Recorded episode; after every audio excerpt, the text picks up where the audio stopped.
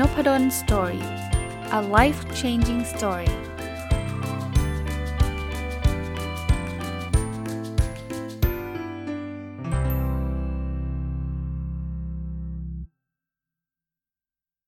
สวัสดีครับ ยินดีต้อนรับเข้าสู่นพดล Story พอดแคสต์นะครับ วันนี้ถ้าฟังตรงวันน่าจะเป็นวันศุกร์นะขอเปลี่ยนบรรยากาศนิดนึงนะครับ วันนี้จะเอาหนังสือที่ชื่อว่า Manchester is Red มารีวิวนะ ก็ ถ้าใครเป็นแฟนฟุตบอลน่าจะเข้าใจความหมายชื่อหนังสือเลยนะครับ หนังสือเล่มนี้เนี่ยเขียนโดยคุณวิสรุตนะฮะก็เป็นจะเรียกว่าเป็นเจ้าของเพจชื่อดัง คือวิเคราะห์บอลจริงจังนะก็ผมเห็นคุณวิสรุตนะครับเขียนเพจก็ติดตามมาตลอดนะแล้วบังเอิญหนังสือเล่มล่าสุดของคุณวิสรุตที่เขียนออกมา จริง ๆ เขียนมาแล้ว 3-4 เล่มมั้งถ้าจำไม่ผิดนะแต่เล่มล่าสุดเนี่ย ไม่ซื้อไม่ได้ในฐานะของแฟนฟุตบอลทีมแมนเชสเตอร์ยูไนเต็ดนะครับ Manchester is Red เนี่ยมันคือคือความหมายมันเป็นแบบนี้นะฮะคือในเมืองแมนเชสเตอร์ที่ประเทศสหราชอาณาจักรหรือประเทศอังกฤษเนี่ยนะครับ ก็จะมี 2 ทีมใหญ่นะฮะที่เป็นแบบคู่รักคู่แค้นกันก็คือแมนเชสเตอร์ยูไนเต็ดกับแมนเชสเตอร์ซิตี้คราวนี้สี ประจำทีมเนี่ยมันต่างกัน ถ้าแมนเชสเตอร์ยูไนเต็ดเนี่ยสีประจำทีมเขาคือสีแดงนะครับ แล้วก็ทีมแมนเชสเตอร์ซิตี้เนี่ยสีประจำทีมเขาคือสีฟ้า คราวนี้เวลามันมีดาร์บี้แมตช์ดาร์บี้แมตช์ก็คือทีมที่อยู่ในเมืองเดียวกันมาเจอกันเนี่ย อย่างเช่นแมนเชสเตอร์อยู่ใน อยู่ในเมืองเดียวกับแมนเชสเตอร์ซิตี้ก็คืออยู่ในเมืองแมนเชสเตอร์เนี่ยนะใครชนะเนี่ยวันรุ่งขึ้นเนี่ยเขาก็จะมีการแซวกัน เช่นแมนถ้าถ้าแมนยูไนเต็ดชนะเนี่ยเขาก็จะบอก Manchester is Red ก็คือ เฮ้ย เมืองแมนเชสเตอร์มันสีแดงนะถ้าแมนซิตี้ชนะก็ Manchester is Blue นะก็คือเมืองแมนเชสเตอร์เนี่ยมันมีสีฟ้านะก็หนังสือเล่มนี้เนี่ยก็มีสั่งเฉพาะผ่านเพจเท่านั้นนะครับ ผมไม่แน่ใจว่าตอนนี้ยังมีเหลือหรือเปล่านะ ตอนนั้นคือคุณวิศรุตเนี่ยพิมพ์หนังสือมาเท่าที่จำนวนคนสั่งนะครับ ก็ไม่ได้ไปวางขายที่ C1 ไม่ได้วางขายที่ไหน แต่ก็ได้ข่าวล่าสุดนะครับว่าเหมือนกับคุณวิสรุตเนี่ยก็ก็เหมือนกับพิมพ์พิมพ์เกินมานิดหน่อยอะ่ะเกินจากที่สั่งมานิดหน่อยอาจจะหลักหลักเป็นหลักร้อยนะครับ ก็เข้าไปที่เพจวิเคราะห์บอลจริงจังแล้วกัน ผมก็ไม่แน่ใจว่ายังเหลืออยู่หรือเปล่า วันนี้รีวิวเนี่ยต้องเรียกว่า หนังสือคุณวิสรุตก็เหมือนกับในเพจวิเคราะห์บอลจริงจังนะมีรายละเอียดเยอะมากมากจริง ๆ ขนาดเจ้าของเพจเองเนี่ยแฟนทีมลิเวอร์พูลนะแต่เขียนหนังสือที่เกี่ยวข้องกับแมนยูละเอียดละเอียด แล้วในฐานะแฟนแมนยูก็ชอบมาก ผมก็ไม่รู้จะรีวิวยังไงนะ ผมเอาอย่างนี้แล้วกัน คือคือพูดคร่าวๆตามโครงเรื่องกันแล้วกันนะครับว่าเรื่องของอ ในในหนังสือเล่มนี้เนี่ยเขาพูดถึงใครบ้าง มันก็เป็นแบ่งเป็นบทบทตั้งแต่ในอดีตจนถึงปัจจุบัน อดีตเนี่ยเขาจะเป็นอดีตตั้งแต่ยุคเซอร์แมตต์บัสบี้นะมันไม่ได้อดีตตั้งแต่แบบโอ้โหเป็นร้อยปีที่แล้วไม่ใช่นะครับ ก็เป็นยุคเอาเราเริ่มต้นเลยนะเซอร์แมตต์บัสบี้เนี่ยตั้งแต่ปี 1945 ถึง 1969 แล้วก็ไปต่ออีกนิดนึงปี 1970 ถึง 1971 นะผมเล่ายุคนี้ให้ฟังคือ คือเซอร์แมตต์บัสบี้เนี่ยต้องเรียกว่าเป็นตำนาน ก่อนที่จะมีเซอร์อเล็กซ์เฟอร์กูสันนะเขาเป็นคนที่ทำทีมแมนยูเนี่ยประสบความสำเร็จ เรียกว่ายิ่งใหญ่มาก แล้วเขาแบ่งเป็นเป็นสองยุคนะยุคแรกเนี่ยจะเป็นยุคที่แบบว่าเขาเขามีชื่อเลยนะ คือเขาชอบปั้นปั้นเด็กเด็กหนุ่มขึ้นมา จากเขาเรียกว่าอะไรอะเยาวชนเนี่ยนะจากสโมสรเนี่ย ค่อยๆ ปั้นขึ้นมา แล้วก็กลายเป็นนักเตะที่เก่งกาจนะครับ ยุคนั้นเนี่ยได้แชมป์สมัยนั้นเขาเรียกแชมป์ดิวิชั่นหนึ่งปัจจุบันก็คือแชมป์พรีเมียร์ลีกนั่นแหละนะได้แชมป์อันดับสูงสุดของประเทศเนี่ยบ่อยเลยนะครับ คราวนี้ก็มีนักเตะเก่งๆเยอะ แต่คนที่ผมรู้จักแล้วก็คนทั่วโลกก็ส่วนใหญ่ถ้าเป็นแฟนแมนยูก็น่าจะรู้จักคือดันแคนเอ็ดเวิร์ดเขาว่ากันว่านะดันแคนเอ็ดเวิร์ดเนี่ยถ้ามีชีวิตอยู่เล่นจนกระทั่งเกษียณเนี่ยนะ น่าจะเป็นนักเตะระดับโลกได้เลย เพราะว่าเก่งกาจมากๆ มากๆ ผมเกิดไม่ทันดูเขาเล่น อาจจะดูในคลิปบ้างซึ่งสมัยก่อนมันก็ไม่ได้มีคลิปเยอะขนาดนี้ มันก็เป็นภาพขาวดำอะไรเงี้ยนะครับแต่สิ่งที่มันเกิดขึ้นนะครับในหนังสือนี่เล่าแบบหลายตอนเลยเนี่ยก็คือโศกนาฏกรรมที่มิวนิกนะครับโศกนาฏกรรมที่มิวนิกมันเกิดอะไรขึ้นคือ ทีมแมนเชสเตอร์ยูไนเต็ดเนี่ยหลังจากที่ได้แชมป์ในประเทศแล้วตอนนั้นเนี่ยก็เป็นช่วงแรก ๆ เลยที่ในทวีปยุโรปเนี่ยเขามีการจัดแข่งขันฟุตบอลชิงแชมป์สโมสรยุโรป ก็เหมือนยูฟาแชมเปี้ยนลีกปัจจุบันนั่นแหละ ซึ่งใหม่ๆเนี่ยทีมอังกฤษ คือสมาคมฟุตบอลอังกฤษเองเนี่ยเขาก็ไม่ได้สนับสนุนให้ให้ทีมอังกฤษไปแข่งนะเพราะเขารู้สึกว่าเฮ้ยคุณจะไปแข่งทำไมในเมื่อ เหมือนอังกฤษเจ๋งอยู่แล้วอะไปแข่งกับพวกยุโรปทำไมแต่ว่า ทีมแมนเชสเตอร์ยูไนเต็ดเนี่ยก็ไม่สนใจก็ก็อยากที่จะไปแข่งคราวนี้ แต่ก่อนก็นึกภาพนะการเดินทางมันก็ไม่ได้สะดวกรวดเร็วอย่างปัจจุบันนะมันมีเครื่องบินแล้วแหละนะครับ แต่ว่าก็ก็ต้องเดินทางแล้วเนื่องจากสโมสรไม่ใช่สโมสรในสมาคมฟุตบอลอังกฤษเขาไม่ได้สนับสนุนเนี่ยเขาก็บอกว่าจะไปเตะก็ไปเป็นการเตะกลางสัปดาห์เหมือนปัจจุบันนี่แหละครับ แต่คุณต้องมาให้ทันนะ ถ้าเกิดคุณมาไม่ทันเราก็จะปรับแพ้คำว่าทันก็คือ สมมุติว่ามันมีการเตะวันเสาร์เนี่ยคุณก็ต้องมา register ก่อนภายในวันไหนผมจำไม่ได้ละ เพราะนั้นเตะวันพุธก็ต้องรีบกลับมา ซึ่งถ้าเป็นเดี๋ยวนี้ก็บอกเฮ้ยเตะวันพุธคืนวันพุธก็กลับได้เลย แต่สมัยก่อนมันไม่ได้ง่ายแบบนั้นนะครับมันมันมันมีเรื่องอากาศและเครื่องบินมันก็ไม่ได้ถี่มากขนาดนั้นนะตอนใหม่ๆเนี่ยแมนแมนยูไปเตะในรอบแรก ๆ ก็ชนะมาตลอดเนี่ยก็ก็จะมีปัญหาเรื่องนี้ว่าจะกลับมาไม่ทัน เพราะว่า ไฟล์มันไม่ได้เป็นแบบไฟล์เฉพาะของทีมแมนยูเองนะครับ แต่ปรากฏว่าเเมื่อแมนยูเข้าถึงน่าจะรอบรองชนะเลิศนะ ถ้าผมจำไม่ผิดนะครับ เจอเรสตาเบลเกตเนี่ย ตอนนั้นในในปี 1958 เนี่ยนะครับ ก็เขาก็เลยเช่าเหมาลำไปเลย แล้วก็เป็นเครื่องบินเล็กนะ ที่เอาเฉพาะนักเตะแมนยูเพราะว่ามันจะได้สะดวกนะครับ ก็ไปแล้วก็ชนะนะมานะ แต่ขากลับเนี่ย มันบินมาจาก ที่เบลเกรดนะครับมาที่เมืองมิวนิกประเทศเยอรมันเนี่ยมันก็มีหิมะตกหนักมากนะแล้วเขาก็พยายามจะเอาเครื่องขึ้น2อสารอบนะสุดท้ายมันขึ้นไม่ได้แล้วมันก็เกิดอุบัติเหตุเครื่องมันก็ไปชนกับกระท่อมกับรถบรรทุกน้ำมันอะไรเงี้ยแล้วมันก็ระเบิดนะมีผู้เสียชีวิตเยอะมากนะครับ ก็ครึ่งค่อนทีมนะผู้จัดการทีมเซอร์แมตต์บัสบี้เองก็เรียกว่าปางตายอะนะครับ โคม่ากันเลยทีเดียวนะหรือแม้กระทั่งดันแคนเอ็ดเวิร์ดที่เมื่อกี้ผมพูดถึงนะครับ คือเขาไม่ได้ตายทันทีนะ แต่ว่าอีกไม่กี่วันเขาก็เสียชีวิต เพราะว่าเขาก็ก็ทนคือร่างกายมันบอบช้ำมากนะครับ ตับไตไม่ทำงานเลยอะไรประมาณนี้ก็เป็นโศกนาฏกรรมตอนนั้นเนี่ยแมนยูไม่มีนักเตะเลยหลงเหลืออยู่เลยแบบเพียงพอที่จะครบ 11 คนเนี่ยก็ต้องดันเอาทีมเยาวชนขึ้นมานะครับ เพื่อที่จะให้เตะให้ครบครบก็ปีนั้นก็ไม่ได้แชมป์อะไรเลย เออเฟอร์แมตบัสบี้ก็เหมือนกับไม่อยากจะทำอะไรต่อแล้วหมดอะไรตายอยากอะ่ะคือคือทุกคนก็เป็นเกือบจะเรียกว่าเรียกว่าเป็นลูกเขาเลยนะ เพราะว่าเขาก็เห็นตั้งแต่เด็กๆ ดันมาตั้งแต่เยาวชนจนกระทั่งมาเป็นลูกทีมเขานะเขาก็เซ็งมาก คนที่รอดชีวิตที่เรารู้จักกันคนหนึ่งก็คือเซอร์บ๊อบบี้ชาร์ลตันนะก็ตอนหลังก็เป็นกัปตันทีมแมนยูแล้วก็กัปตันทีมชาติอังกฤษนะครับ คราวนี้เวลาผ่านไปเนี่ยเซอร์แมตต์บัสบี้ก็ บิวทีมขึ้นมาใหม่ จนกระทั่งถึงยุคยุคยุคที่ 2 เป็นยุคทองที่2เนี่ยก็คือในยุคของ 3 ประสานนะครับเขาเรียกว่าเหมือนเป็นเทพ3 3เทพ3องค์นะของแมนเชสเตอร์ยูไนเต็ดก็คือบ๊อบบี้ชาร์ลตันซึ่งอยู่มาตั้งแต่ยุคแรกเลยนะครับ แล้วก็เดนิสลอนะฮะอีกคนหนึ่งก็คือจอร์จเบสต์นะในหนังสือก็เล่าถึง 3 ประสานโดยเฉพาะจอร์จเบสต์นะครับ 3 คนนี้เป็นสามคนที่ทำให้ทีมแมนเชสเตอร์ยูไนเต็ดเนี่ย เป็นทีมแรกในอังกฤษที่ได้แชมป์สโมสรยุโรปในปี 1968 ก็ 10 ปีหลังจากเกิดโศกนาฏกรรมนะหนังสือเล่าถึงเบสต์ว่าเขาเป็นอัจฉริยะมาก เพียงแต่ว่าเบสต์เนี่ยมีข้อเสียอยู่อย่างหนึ่งคือความเป็นอัจฉริยะเขา มันถูกกลบจากไลฟ์สไตล์ที่เขาค่อนข้างจะเป็นเพลย์บอยนะครับ คือเขาเก่งมากอะเลี้ยงบอลไม่ส่งให้ใคร แต่ว่ายิงได้ตลอดเวลา แล้วก็รูปร่างหน้าตาก็หล่อเหลา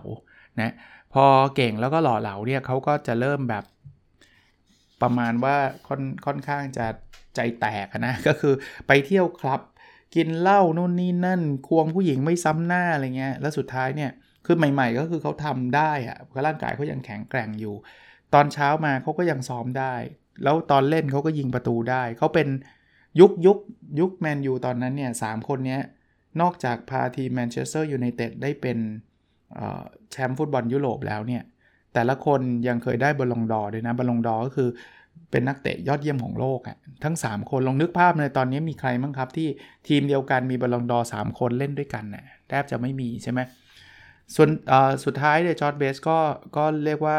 ไปไม่ถึงแบบ คือคือเขาไปได้สุดๆนะเขาได้แชมป์ยุโรปแชมป์ ในอังกฤษอยู่แล้ว ได้ตัวเองก็ได้เป็นนักฟุตบอลยอดเยี่ยมของของโลกนะ แต่ว่าเสียดายคือเขาต้องจบชีวิตการเป็นนักฟุตบอลเร็วเกินไป เพราะว่าความเป็นเพย์บอยของเขานี่แหละนะครับเขาก็เลยแมนยูก็เลยต้องปล่อยตัวไป แล้วเขาก็อิเล็กเคขะแล้วก็เป็นที่น่าเศร้าคือตอนสุดท้ายเขาเป็นโรคพิษสุราเรื้อรังแล้วก็เสียชีวิตไปนะครับ มายุคอีกยุคหนึ่งซึ่งอันนี้ผมว่าคนฟังผมถ้าเป็น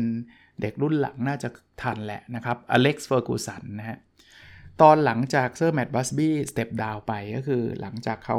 ไม่ได้เป็นผู้จัดการทีมแมนเชสเตอร์ยูไนเต็ดแล้วเนี่ยแมนยูก็มีผู้จัดการทีมเข้ามาเต็มไปหมดเลย แต่ว่าแต่ละคนก็ไม่เคยพาแมนยูเข้าเป็นถึงแชมป์สโมสรในในประเทศอังกฤษเลยนะครับ แชมป์ดิวิชั่นหนึ่งตอนนั้นเนี่ยแชมป์เหมือนแชมป์พรีเมียร์ลีกไม่มีใครทำได้เลย จนกระทั่งแมนยูได้ไปดึงเซอร์อเล็กเฟอร์กูสันมาจากทีมอเบอร์ดีนนะครับ ตอนนั้นเนี่ยเป็นปรากฏการณ์อย่างหนึ่งเซอร์อเล็กเฟอร์กูสันเป็นคนสกอตแลนด์นะ คือในสกอตถ้าใครรู้จักฟุตบอลก็จะรู้ว่ามันจะมีแค่ 2 ทีมดังเท่านั้นนะที่ผลัดกันเป็นแชมป์คือกลาสโกว์เซลติกกับกลาสโกว์เรนเจอร์นะ แต่ตอนยุคของเซอร์อเล็กเขาสามารถดันอเบอร์ดีนได้เป็นแชมป์ ตั้งแต่นั้นเป็นต้นมาจนถึงปัจจุบันผมก็ยังไม่เคยเห็นมีใครเป็นแชมป์อีกนะ ก็มีแต่เซลติกกับเรนเจอร์อยู่ 2 ทีมนี่แหละนะเซอร์อเล็กมาก็อย่างที่เราทราบกันนะครับ เขาทำทีมได้แชมป์เยอะที่สุดเลยนะครับพรีเมียร์ลีกน่าจะได้ 13 สมัยเลยนะครับ แล้วก็เป็นคนทำทีมทำให้จำนวนแชมป์ในฟุตบอลอังกฤษจนถึงปัจจุบันเนี่ยเป็นอันดับหนึ่งของประเทศเลยแซงลิเวอร์พูลซึ่งแต่ก่อนลิเวอร์พูลนี่คือแบบ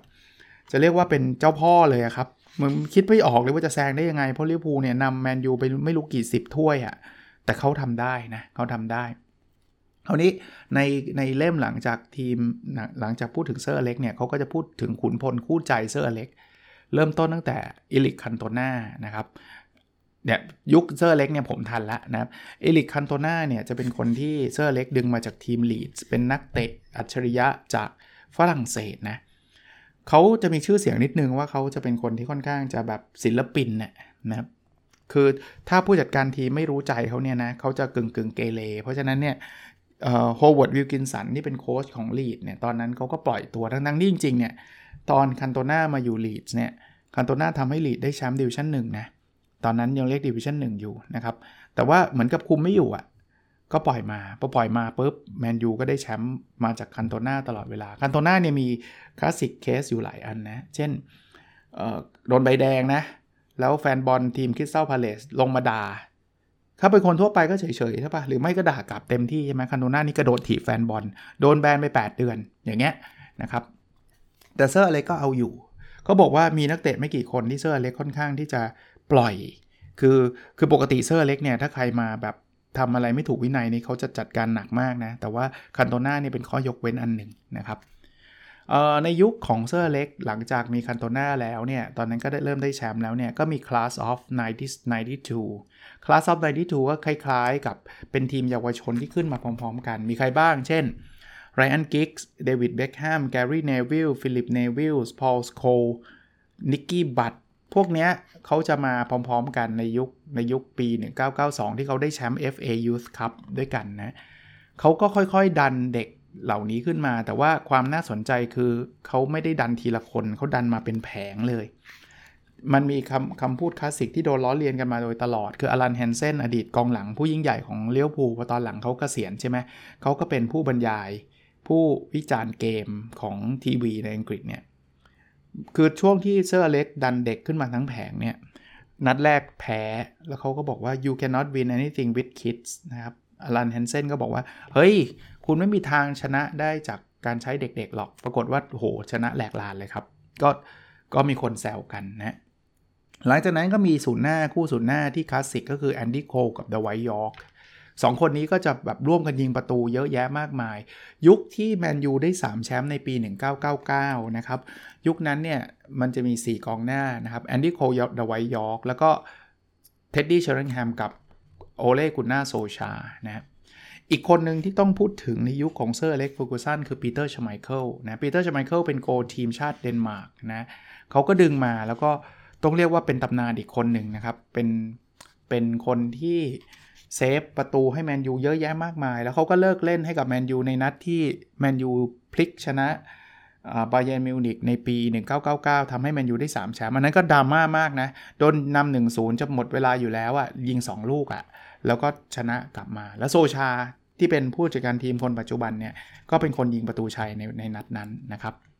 อีกคนหนึ่งคือแกรี่เนวิลแกรี่เนวิลนี่เป็นกองหลังเป็นแบ็คขวาของ ของแมนเชสเตอร์ยูไนเต็ดมาตั้งนานนานมากนะครับ ก็เขาเขาจะมีชื่อเสียงว่าแบบเขารักแมนยูมาก คนนี้เนี่ยแฟนบอลลิเวอร์พูลอาจจะไม่ชอบนะ เพราะว่าคือเกลียดลิเวอร์พูลมากอะถ้าเวลาเล่นแดงเดือดเนี่ยแมนยูยิงได้เนี่ยหมูวิ่งทั่วสนามอะไรประมาณนี้นะกัปตันในคนหนึ่งพูดต้องเรียกว่าต้องพูดถึงเลยคือรอยคีน ในหนังสือก็พูดถึงนะรอยคีนเนี่ยก็เป็นคนที่จะเรียกว่า เป็นซูเปอร์กัปตันนะสำหรับผมเนี่ย เท่าที่ผมเชียร์แมนยูมานะกัปตัน 2 คนที่ผมรู้สึกแบบ respect เลยอะแบบโหแม่งโคตรจะกัปตันเลย คนแรกคือไบรอันโรบสันหนังสือไม่ได้พูดถึงคนนี้มากเท่าไหร่ จริงๆ เคยเป็นฮีโร่ของผมในวัยเด็กเลยนะ ผมว่าเขาแบบโอ้โหโคตรเป็นผู้นำเลยอะเล่นแล้วแบบเขาบอกเจ็บทุกทุกส่วนในร่างกาย กระดูกหักแขนขาหักอะไรแบบขุดแบบไหล่หลุดอะไรคือเต็มที่มากอะกับอีกคนนึงคือรอยคีนคือ คือเขาจะลุยทุกเรื่องอะลุยทุกอย่างนะครับ แม้กระทั่งเรื่องที่แบบว่าอย่างอย่างปี 99 เนี่ย ในรอบรองชนะเลิศเนี่ยเขาติดใบเหลืองใบหนึ่งนะ กับยูเวนตุสคือนัดนั้นเนี่ยเขารู้ว่าถ้าเขาได้ใบเหลืองใบหนึ่งแล้วแมนยูเข้าชิงเนี่ยเขาเขาจะอดเล่นนัดชิงอะ่ะแล้วมันเป็นฝันร้ายของนักฟุตบอลนะ ชิงชิงสโมสรยุโรปแล้วคุณไม่ได้เล่นเนะ่ยแต่เขาเต็มที่สุดท้ายเนี่ย ตอนนั้นยูเวนตุสนำสองศูนย์นะ แล้วแมนยูกลับมาชนะ 3-2 แล้วหนึ่งในลูกยิงของเขาก็คือยิงยิงคืนมาก็เป็นฝีมือเขาหนึ่งลูกนะ เขาได้ใบเหลืองจริงด้วย แต่เขาก็สู้ต่อเต็มที่นะครับเขาไม่ได้บอกว่าโอ้ยฉันไม่เอาแล้วฉันไม่ได้เล่นอะไรเงี้ยอารมณ์คล้าย ๆแบบนั้นนะครับ อันนี้คือคือความเป็นรอยคีนนะเขาก็ปกป้องลูกทีมเขามากๆนะ มีอยู่อีกอีกงานหนึ่งคือที่แพทริกเวิเอรานะครับเอาวิเอราแพทริกวิเอราเนี่ยซึ่งเป็นกัปตันของอาร์เซนอลยุคที่ขับเคี่ยวกับแมนเชสเตอร์ยูไนเต็ดเนี่ย ยุคนั้นเนี่ยเขาก็แบบเหมือนกับจะมาขู่แกรี่เนวิลที่ตัวเล็กกว่ารอยคีนไม่ยอมนะขอรอยคีนนี่ไปลุยเลยนะครับ แต่ความที่เขาไม่ค่อยลงกับใครเนี่ยตอนหลังเขาก็แตกกับทีมก็คือ ด่านักเตะในทีมหมด ซึ่งเซอร์อเล็กซ์ก็ไม่เอาไว้นะเพราะว่าเขารู้สึกว่ามันมันเกินเลยไปนะครับ ก็พอเกินเลยไปก็เขาก็เลยต้องย้ายทีมออกไปนะอีกคนคือโอเล่กุนนาร์โซลชา คนนี้เนี่ยเป็นปัจจุบันเป็นผู้จัดการทีมแมนเชสเตอร์ยูไนเต็ดนะครับ แต่คนนี้เนี่ยมีมีความพิเศษคือเขาเป็นกองหลัง ที่ค่อนข้างที่จะจะเรียกว่า super sub super sub แปลว่าอะไร แปลว่าเขามักจะได้รับการลงสนามที่หลังแต่ยิงได้ตลอดเลย เขายิงได้เยอะมากนะ ผมจำได้ยุคนั้นเนี่ย ผมมักจะบอกเสมอว่า คือเขาคงเป็นตัวสำรองที่เก่งที่สุดในโลกแล้วละ่ะ เพราะว่าเก่งกว่านี้จะไม่ยอมนั่งอยู่ คือถ้าสมมุติว่าเขาเก่งมากๆอะ่ะ ส่วนใหญ่เขาจะขอย้ายทีม เพราะว่าเขาไม่อยากจะเป็นตัวสำรองไงแต่โซลชาเนี่ยยอมเป็นตัวสำรอง เพราะนั้นเนี่ยเขาเขาเล่นได้ดีจริง ๆ นะครับ ยิงได้ตลอดนะอีกคนคือไรอันกิกส์ไรอันกิกส์ก็เป็นปีกทีมชาติเวลส์นะครับ คือเป็นคนที่ทำสถิติเยอะมาก เช่น เล่นเยอะจำนวนนัดเยอะที่สุด แล้วโหยิงได้ทุกฤดูกาลอะไรเงี้ยนะแล้วก็เป็นวันแมนคลับวันแมนคลับก็คือเหมือนแกรี่เนวิลอะก็คืออยู่แมนยูตั้งแต่เยาวชนจนกระทั่งเกษียณ นะครับ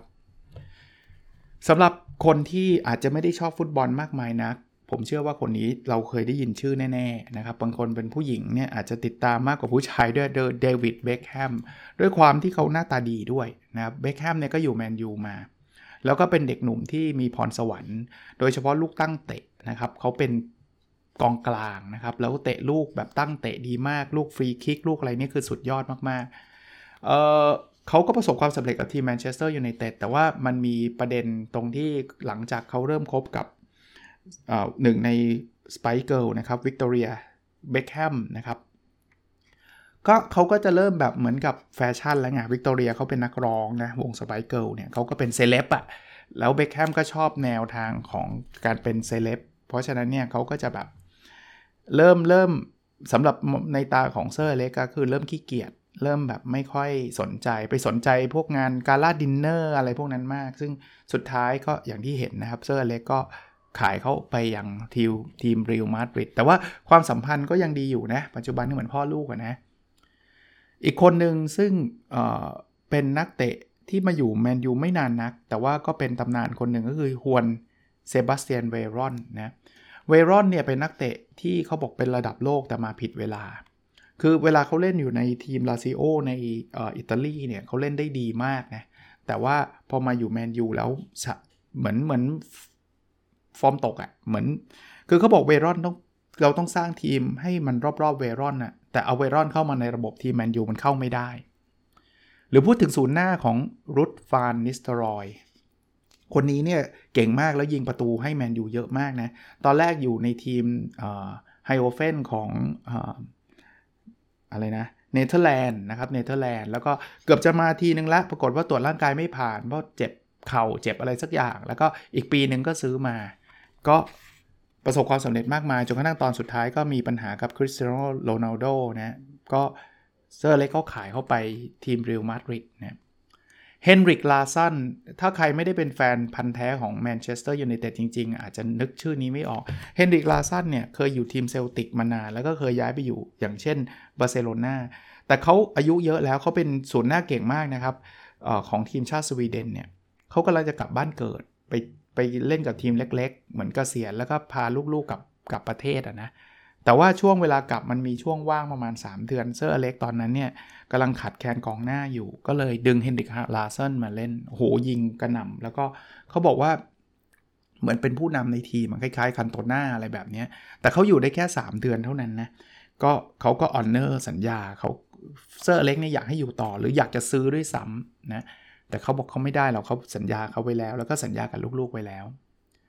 หนังสือแมนยูยังพูดถึงเรื่องของอเจ้าของสโมสรอย่างเกลเซอร์ family เกลเซอร์ family เนี่ยเป็นเศรษฐีชาวอเมริกันที่ค่อยๆมาซื้อหุ้นแมนเชสเตอร์ยูไนเต็ดแล้วตอนสุดท้ายก็ฮุบทีมแมนเชสเตอร์ยูไนเต็ดปัจจุบันยังมีปัญหากันอยู่เลยนะครับ เพราะว่าเขาเขาใช้วิธีการกู้เงินมาซื้อทีม แล้วตอนสุดท้ายไอ้เงินกู้นั้นก็เป็นเงินกู้ของทีม ปรากฏว่าเหมือนกับแฟนบอลก็ไม่ค่อยชอบใจว่าเขาว่าสูบเลือดสูบเนื้อ แทนที่แมนยูจะมีเงินอยู่ดีๆ ก็มีหนี้แล้วก็ต้องคอยเอารายได้ที่ได้เนี่ยไปจ่ายหนี้สินต่างๆเยอะแยะปัจจุบันยังประท้วงกันอยู่เลยนะฮะอันนี้ก็เป็นประเด็นว่า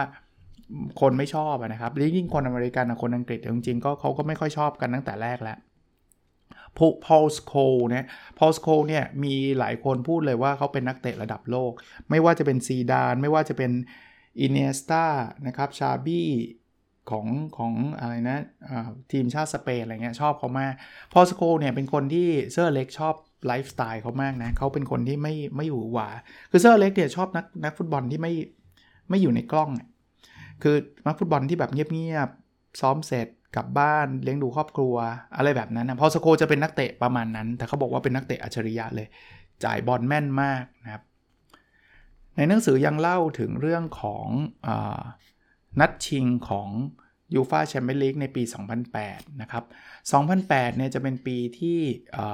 แมนเชสเตอร์ยูไนเต็ดเข้าไปชิงกับทีมเชลซีนะพอชิงกับทีมทีมเชลซีแล้วเนี่ยก็ตอนสุดท้ายเสมอกันและยิงลูกโทษ แล้วเกือบจะแพ้แล้ว เพียงแต่มันเกิดเหตุการณ์ว่ากัปตันทีมของเชลซีตอนนั้นก็คือจอห์นเทอร์รี่เนี่ยลื่นนัดลูกสุดท้ายยิงไม่เข้า แล้วตอนสุดท้ายชิง sudden death กันจริง ๆ เนี่ย ก็เป็นเอ็ดวินฟานเดอร์ซาร์เนี่ยที่จะเซฟลูกโทษได้ก็เลยแมนยูก็เลยชนะไปนะพูดถึงกองหลังอย่างริโอเฟอร์ดินานด์นะครับ ที่เขาก็เป็นกองหลังที่มาจากทีมลีดส์แล้วก็มาประสบความสำเร็จกับแมนเชสเตอร์ยูไนเต็ดคู่กับเขาก็คือเนมันยาวีดิชนะครับ คนนี้เขาเรียกว่า Serbinator นะมาจากเซอร์เบียนะครับ Serbian กับ Terminator อะคือลุยแหลกแล้วก็เป็นกัปตันแมนยูต่อจากเฟอร์ดินานด์นะ พูดถึงปาร์คจีซุงเป็นนักเตะเกาหลีที่โดดเด่นมาก ๆ ตอนนี้มีคนชอบซองเฮืองมินใช่ไหมซองเฮืองมินบอกว่ายังไงเขาก็ไม่มีทางเท่าปาร์คจีซุงเพราะว่าปาร์คจีซุงเป็นคนแรกที่ทำให้คนรู้จักนักเตะเกาหลีเขาเล่นเขาเล่นได้ดีมากนะครับคือคนตอนแรกคิดว่าเขาซื้อมาจาก PSV h i โอเฟนเนี่ยตอนแมนยูซื้อมาคิดว่าเป็นแผนการตลาดจะได้ให้คนเกาหลีติดตามแมนยูอะไรเงี้ยแต่จริงๆเขามี ความโดดเด่น โดยเฉพาะเรื่องการประกบตัวนะเขาประกบตัวใครเนี่ยดิ้นแทบไม่หลุด แล้วแน่นอนคนนี้ต้องพลาดไม่ได้คือคริสเตียโนโรนัลโดนะครับแมนยูซื้อโรนัลโดมาจากสปอร์ติ้งลิสบอนซื้อมาตอนไหนรู้ไหมตอนที่แมนยูไปอุ่นเครื่องนะ แล้วไปเจอทีมสปอร์ติ้งลิสบอนซึ่งมีโรนัลโดเล่นอยู่ ตอนนั้นเนี่ยเขาบอกว่าจอห์นโอเชเนี่ยประกบไม่อยู่เลย แล้วเซอร์อเล็กซ์เห็นแล้วประทับใจมากบอกว่าฉันจะไม่กลับบ้านจนกว่าฉันจะเซ็นสัญญาให้เด็กคนนี้ให้ได้ เซ็นมา 11 ล้านตอนมาใหม่ๆ ผมยังงงๆเลยว่าใครวะ 11 ล้านล้านปอนด์แต่ก่อนไม่น้อยนะครับ แต่ก็มาใหม่ๆ คนก็จะด่าว่าไอ้นี่ขี้เลี้ยงบ้าบอโน่นนี่นั่น แต่ว่าโรนัลโดเนี่ยเป็นคนที่เซอร์อเล็กซ์บอกว่าเก่งที่สุดเท่าที่เขาเคยคุมทีมมานะครับที่เป็นลูกทีมเขาอะก็เป็นคนเดียวมั้งครับที่เซอร์อเล็กซ์คุมทีมแล้วได้บัลลงดอร์นะครับแล้วทุกคนก็รู้นะตอนนี้เขาก็เป็นนักเตะที่เก่งที่สุดในโลก ย้ายไปเรอัลมาดริดในที่สุดเวย์นรูนี่อันนี้ก็เป็นคนที่แบบเป็นเด็กอัจฉริยะตั้งแต่ ยิงประตูตั้งแต่เด็กๆเลยอยู่เอเวอร์ตันนะ แล้วแมนยูก็ซื้อมา แล้วก็ทำสถิติยิงประตูสูงสุดทั้ง ถ้าผมจำไม่ผิดทั้งทีมแมนเชสเตอร์ยูไนเต็ดแล้วก็ทีมชาติอังกฤษด้วย ยุคหลังๆของเซอร์อเล็กซ์ก็จะมีโรบินฟานเพอร์ซี่ คนนี้เนี่ยเคยเล่นอยู่ในทีมอาร์เซนอลเป็นคู่แข่งของของ แมนเชสเตอร์ยูไนเต็ดเลย แล้ววันหนึ่งเนี่ยแมนยูก็ดึงเขาเข้ามา เพราะว่าเขาไม่ยอมต่อสัญญากับอาร์เซนอลเหตุผลที่เขาพูดก็คือเขาอยากได้แชมป์อะเขายังไม่คิดว่าอาร์เซนอลจะได้แชมป์แล้วมาอยู่กับเซอร์อเล็กซ์เนี่ยโอกาสที่จะได้แชมป์ก็มีสูงขึ้น บทสุดท้ายก็เป็น speech ของเซอร์อเล็กซ์อันนี้ผมจำได้ผมได้ดูนะครับ ในการอำลาแฟนบอลหลังจากคุมทีมมายาวนานกว่า 20 กับ 30 ปีนะ แล้วก็เป็นการจบ era หรือจบอะไรนะ ช่วงเวลาของเซอร์อเล็กซ์ไป หลังจากนั้นก็ก็เดินหน้าสู่อนาคต เราก็จะมีการเปลี่ยนโค้ชเปลี่ยนอะไรเยอะแยะจนกระทั่งปัจจุบันมาถึงทีมอย่างเอ่อผู้ผู้จัดการทีมอย่างอเล็กซ์เออไม่ใช่อเล็กซ์เอ่อโอเล่ กุนนาร์ โซลชานะก็เอามาเล่าให้ฟังนะครับ สนุกสนุกในฐานะแฟนฟุตบอลคนหนึ่งกันแล้วกันนะครับหลายคนอาจจะเป็นแฟนหงส์ แฟนปืนใหญ่ แฟนเชลซี แฟนสเปอร์ หรือแฟนแมนเชสเตอร์ยูไนเต็ดก็ ก็ลองลองหาหนังสือประเภทนี้อ่านดูก็สนุกดีนะ มันก็เป็นอะไรที่เปิดเปิดหูเปิดตานะครับ ก็ขออนุญาตเล่าให้ฟังเป็นประมาณนี้นะครับ เรื่องฟุตบอลผมก็ไม่ได้มาเล่าบ่อยหรอก แต่ว่าก็เห็นหนังสือเล่มนี้อ่านจบ จริง ๆ หนังสือหนามากนะครับ หนังสือน่าจะ 400 กว่าหน้านะครับ400 กว่าหน้าแต่ว่า ก็สำหรับแฟนบอลเนาะอ่านแป๊บเดียวครับ สนุกดีครับ โอเคนะครับ แล้วเราพบกันในพิสดถัดไปครับ สวัสดีครับ